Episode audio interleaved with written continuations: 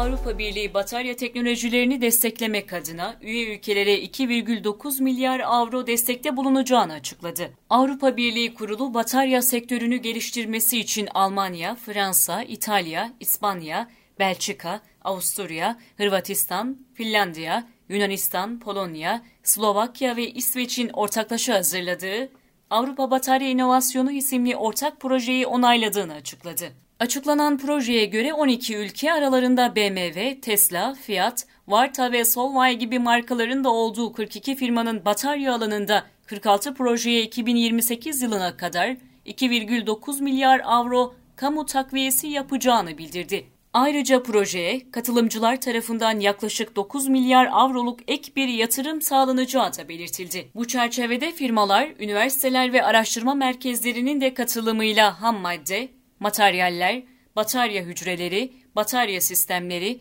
geri dönüşüm ve sürdürülebilirlik alanlarında birlikte hareket etmek adına 300 ortak çalışma yapacak. Avrupa Birliği Komisyonu 2019 yılında da batarya teknoloji alanlarında araştırma ve üretimi desteklemek adına 7 ülkeye 3,2 milyar avroluk yardıma onay vermişti. Avrupa'da batarya teknolojisinin daha da ileri taşınmasıyla sektörün 2025 yılına kadar 250 milyar avroya çıkması tahmin ediliyor.